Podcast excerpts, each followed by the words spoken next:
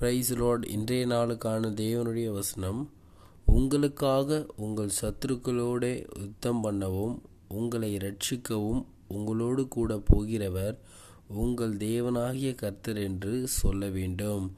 உபாகமம் இருபது நான்கு. என்னது? ஆண்டவர் இஸ்ரேல் ஜனங்களுக்கு மோசேவை கொண்டு சொல்கிறார் நீங்கள் ஆண்டவர் வாக்குத்தத்தம் பண்ணப்பட்ட அந்த தேசத்துக்கு போக போகிறீங்க அங்கே பலவிதமான ஜனங்கள் பலவிதமான கூட்டங்கள் இருப்பாங்க. அவங்களுக்கு ரதங்கள் இருக்கலாம் குதிரைகள் இருக்கலாம் பெரிய கூட்டமாக இருக்கலாம். அவங்களெல்லாம் பார்த்து நீங்கள் பயப்படவே பயப்படாதீங்க.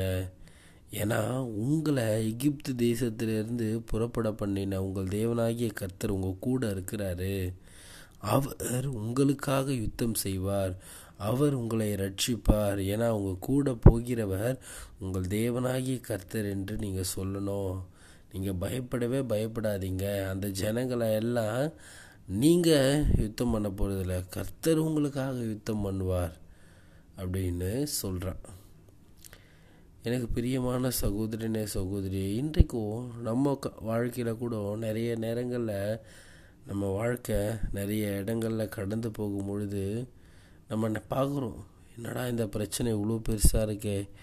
ஐயோ இந்த சூழ்நிலையிலேருந்து நான் எப்படி வரப்போகிறேன் இல்லை இந்த மனுஷங்கிட்டேருந்து நான் எப்படி தப்பிக்க போகிறேன் அப்படின்ட்டு நம்ம பார்க்குற விஷயங்கள் நம்ம செய்கிற காரியங்களை வைத்து நம்ம ஒரு முடிவுக்கு வந்துடுவோம்.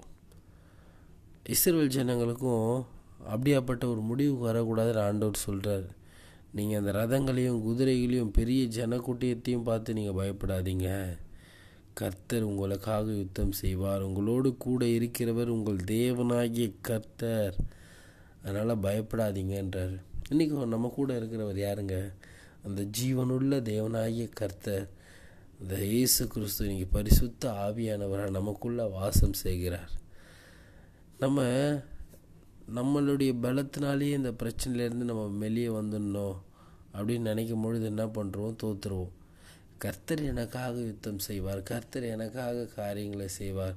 நான் இந்த பிரச்சனையும் இந்த துன் இந்த எனக்கு வரக்கூடிய காரியங்களையும் வைத்து நான் நொறுங்கி போயிட மாட்டேன்ட்டு நம்மளுடைய எல்லா பாரத்தையும் கர்த்தர் மேலே வைத்துட்டு கர்த்தர் எனக்காக யுத்தம் செய்வார் என்பதை நாம் விசுவாசித்து அதை பற்றி கொண்டு நம்ம நடக்கும் பொழுது கர்த்தர் நம்ம வாழ்க்கையிலும் ஒரு பெரிய காரியங்களை செய்வாருங்க.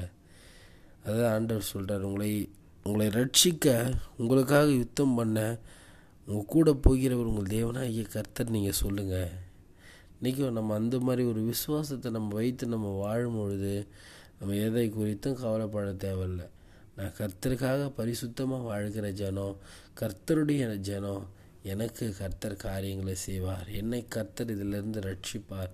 இவ்வளோ பெரிய பிரச்சனையாக இருந்தாலும் கர்த்தர் என்னை அதிலிருந்து ரட்சித்து எனக்கு ஒரு விடுதலையை கொடுப்பார். என் சத்துருக்களை அவர் மேற்கொள்வார்.